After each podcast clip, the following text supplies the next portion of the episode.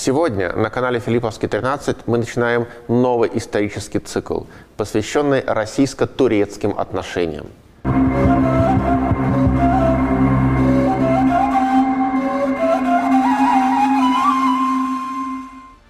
Россия и Турция, два крупных игрока в мировой политике, взаимодействуют с конца 15 века. За это время эти игроки неоднократно поменяли свои названия. Московское царство, Российская империя, Советский Союз, Российская Федерация, Османская империя, Турецкая республика – это название двух крупных политических центров в мире.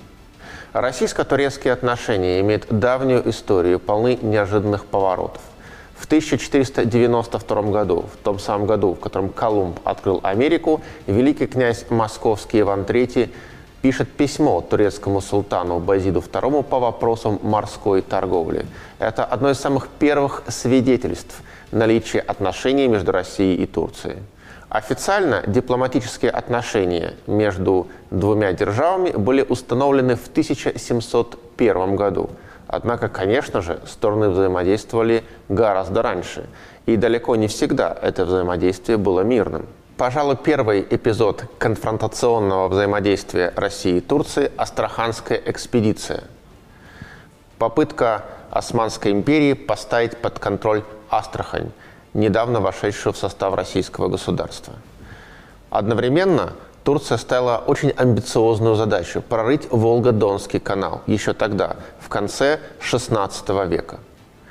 Война фактически закончилась в ничью. Россия сохранила Астрахань, и сумела договориться с Турцией о мире в 1570 году. Ровно для того, чтобы в 1572 году увидеть в рядах крымского войска, которое проводило очередной набег на южные рубежи России, турецких янычар. Битва при Молодях, 1572 год. Малоизвестный эпизод. После этого Прямое столкновение России и Турции возобновились уже в конце 17 века. Однако не сказать, что стороны постоянно воевали. Между ними шла активная дипломатическая переписка, и фактически эти два игрока вели каждый свою политику в регионе Северного Причерноморья. Для Османской империи этот регион, пожалуй, не был главным театром. Огромное государство, Османская империя – чьи границы простирались от Персии на востоке до Венгрии на западе, боролась за господство в Средиземном море, на Балканах и в Восточной Европе с целой коалицией европейских государств. Взаимодействие с русским государством тогда было явно второстепенным направлением для Турции. Армия Османской империи дважды в XVI и XVII веках осаждала Вену, австрийскую столицу, и оба раза только чудо спасло ее от взятия турецкой армии. Главная причина, по которой Россия двигалась на юг, были, конечно, набеги Крымского ханства, которые наносили колоссальный ущерб экономике России. Надо сказать, что Османская империя далеко не всегда поддерживала крымские планы и далеко не всегда координировала свои действия с Крымским ханством. У Османской империи основной фокус ее тогдашней политики был, конечно, в Восточном Средиземноморье и на Балканах. Интересно, что в конце 17 века Россия попыталась вписаться в большую общеевропейскую коалицию против Османской империи. В 70-е и 80-е годы 17 века идет борьба между Россией, Польшей и Османской империей за Украину. В самом конце 17 века России удалось стать частью большой коалиции против Османской империи. В нее вошли Австрия тогда это Священная Римская империя, Речь Посполитая, Венецианская республика и Российское царство. Война закончилась со стороны России успешным взятием Азова со второй попытки. Был заключен Карловицкий мир. И Россия переключила свое внимание на Балтику – Петр I прорубал окно в Европу с северного направления, не с южного. С 1700 по 1721 годы Россия вела затяжную войну со Швецией, Северную войну. Однако именно в годы этой войны случился эпизод, который показал, насколько сильна была Османская империя в XVIII веке. После победы под Полтавой Петр решил, что ему удастся с легкостью поднять восстание на Балканах – и победить Османскую империю. Неудачный прудский поход 1711 года, когда русская армия оказалась в отчаянном положении, и только благодаря дипломатическому искусству удалось выйти из этого капкана. Османская империя, безусловно, одна из сильнейших великих держав того времени. В XVIII веке прошел целый ряд русско-турецких войн. При императрице Анне Иоанновне война закончилась Белградским миром. Участие в ней на стороне России принимала также Австрия. При Екатерине II было целых две войны, успешных для России, по результатам которых в состав Российской империи вошел Крым и все Северное Причерноморье. Однако именно в самом конце XVIII века конфликтное взаимодействие России и Турции превратилось в союзничество. Первый союз Российской и Османской империи – против Наполеона Бонапарта, 1799 год. Наполеон после взятия Мальты высаживается в Египте. Египет – вассально зависимое в то время от Турции государство. И впервые русский и турецкий флот совместно проходят Босфор и Дарданеллы и осаждают крепость Корфу, захваченную французской армией. Первая совместная военная операция успешна. Таким образом, конце XVIII века впервые Россия и Турция переходят к союзу, пусть и союз был ограничен во времени. В начале XIX века Россия и Турция воюют дважды. Затяжная шестилетняя война 1806-1812 годы. Она завершается непосредственно перед началом нашествия Наполеона на Россию. И русская армия, возвращающаяся с Дуная, чуть было не поймала Наполеона в ловушку на реке Березина. Россия вместе с Великобританией и Францией а, пытается облегчить положение Греции. Греция подняла восстание против Османской империи, Наваринское сражение, а затем новая русско-турецкая война. И тут происходит другой эпизод сотрудничества. В 1832 году вассал Турции Египет – поднимает восстание. Египетская армия одерживает победу в битве при Конье над османской армией и идет на Константинополь. Положение Турции непростое. И именно в этот момент происходит второй значительный эпизод сотрудничества между двумя империями. Россия помогает Турции, русский десант высаживается на Босфоре, и Египет вынужден пойти на мир. По итогам турецко-египетской войны – и вмешательства России, Россия и Турция подписывают в 1833 году Ункяр-Эсклесийский договор. Он позволяет русским военным кораблям свободно проходить через Босфор и Дарданеллы и закрывает эти проливы для судов враждебных России и Турции. Фактически в 1733 году Россия и Турция заключают первый в своей истории оборонительный союз – в дипломатической переписке XIX века Османскую империю часто называют «больным человеком», имея в виду целый комплекс социально-экономических и политических проблем в Турции того времени. Вместе с тем, этот больной человек вовсе не был больным. И лишь после Первой мировой войны произошел распад Османской империи совсем в других обстоятельствах. А в середине XIX века Османская империя в коалиции с Великобританией и Францией сумела даже выиграть войну у России – Крымскую войну. Русско-турецкая война во время царствования императора Александра II и Первая мировая война подвели итог конфликтного взаимодействия России и Турции. С 1918 года Москва и Стамбул никогда не были военными противниками. После Первой мировой войны произошел распад сразу четырех империй, среди которых была и Османская империя – на ее месте появилась Турецкая республика, светское государство. Именно с появлением на политической карте мира Турецкой республики, а на месте Российской империи в начале Советской России, а потом и Советского Союза, связаны интересные эпизоды сотрудничества между Москвой и Стамбулом. Сотрудничество, иногда переходящего даже в союз. Советская Россия оказала значительную помощь Мустафе Кемалю Ататюрку во время войны Турции за независимость. По итогам этой войны Северский, менее справедливый договор был заменен на Лозанский в 23 году. Можно сказать, что в начале 20-х годов прошлого века сложился своего рода союз России и Турции против стран Антанты. В 20-е и 30-е годы прошлого века Советский Союз и Турция подписали большое количество торгово-экономических соглашений. Зачастую СССР кредитовал турецкую промышленность. Советский Союз и Турция довольно динамично развивали свои отношения вплоть до Второй мировой войны.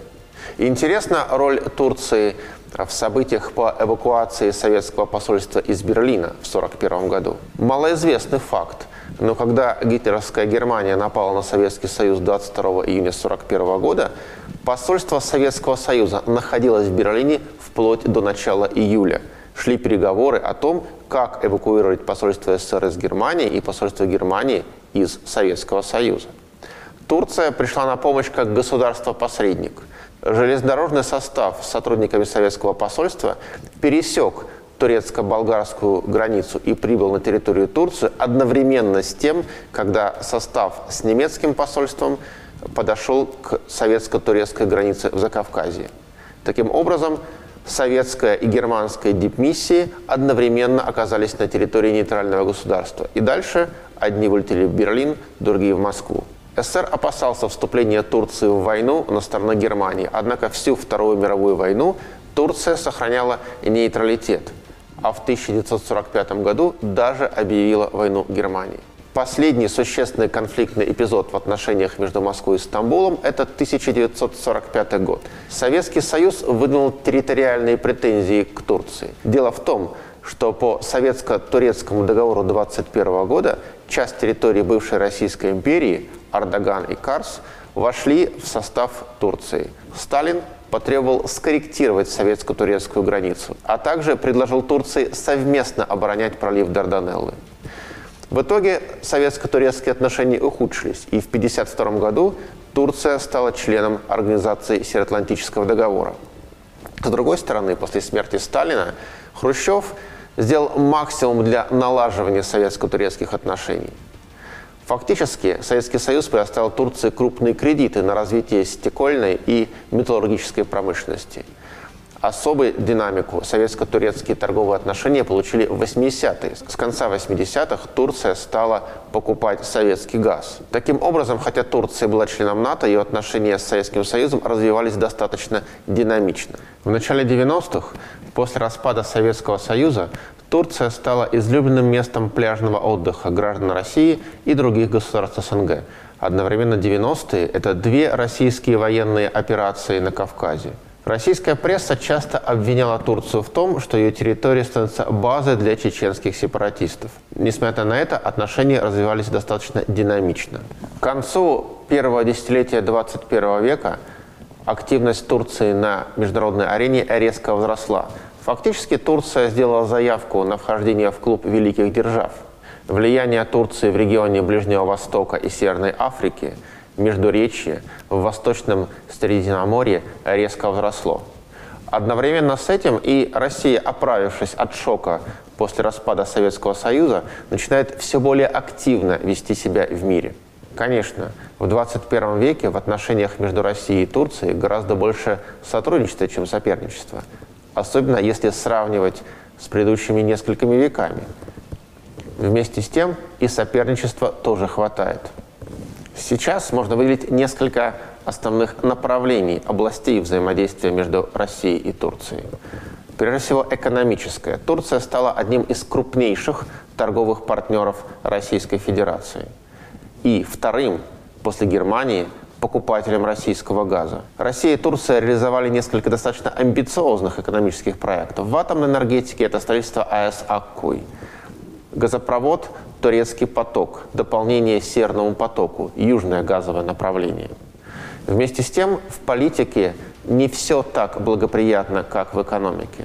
Самый важный эпизод взаимодействия между Россией и Турцией в современных международных отношениях – это гражданская война в Сирии – Изначально в Сирии Россия и Турция выступали с диаметрально противоположных направлений. Турция имела прежде прекрасные отношения с президентом Сирии Башаром Асадом. Вместе с тем, после начала арабской весны и начала гражданской войны в Сирии отношения резко испортились. Президент Эрдоган публично критиковал Башара Асада, и Асад отвечал ему взаимностью. Турция оказала существенную поддержку противником Башара Асада, сирийской оппозиции. в особенности в провинции Идлиб. Турция опасалась, что в случае серьезных проблем в Сирии, распада Сирии, на южных границах может появиться курдское государство, а проблема курдского сепаратизма всегда стояла в Турции очень остро. Россия, напротив, полагала, что сдать Сирию по образцу Ливии никак невозможно, поскольку это будет означать полную потерю лица и всех российских позиций на Ближнем Востоке. Именно поэтому с 2012 года Россия стала оказывать существенную поддержку правительству Башара Асада. Рано или поздно эти два противоположных вектора политики, российский и турецкий, должны были столкнуться. И они столкнулись в ноябре 2015 года в результате инцидента с российским бомбардировщиком Су-24. С осени 2015 года Россия проводит в Сирии военную операцию по поддержке правительства Башара Асада. 24 ноября 2015 года случился неприятный инцидент. Российский бомбардировщик Су-24 был сбит турецким истребителем F-16. По утверждениям Турции, российский самолет находился в турецком воздушном пространстве. У России была другая версия. Самолет выполнял задачи на территории Сирии. В любом случае, реакция Москвы была очень жесткой. В отношении Турции были введены санкции, был отменен безвизовый режим. И фактически Россия начала своего рода мини-холодную войну с Турцией. Ситуация была исправлена, если так можно сказать, в июле 2016 года. Попытка военного переворота в Турции. Турецкие военные решили свергнуть президента Эрдогана. Активность российской разведки в Сирии позволила перехватить информацию о покушении на Эрдогана, и перед Москвой встал выбор.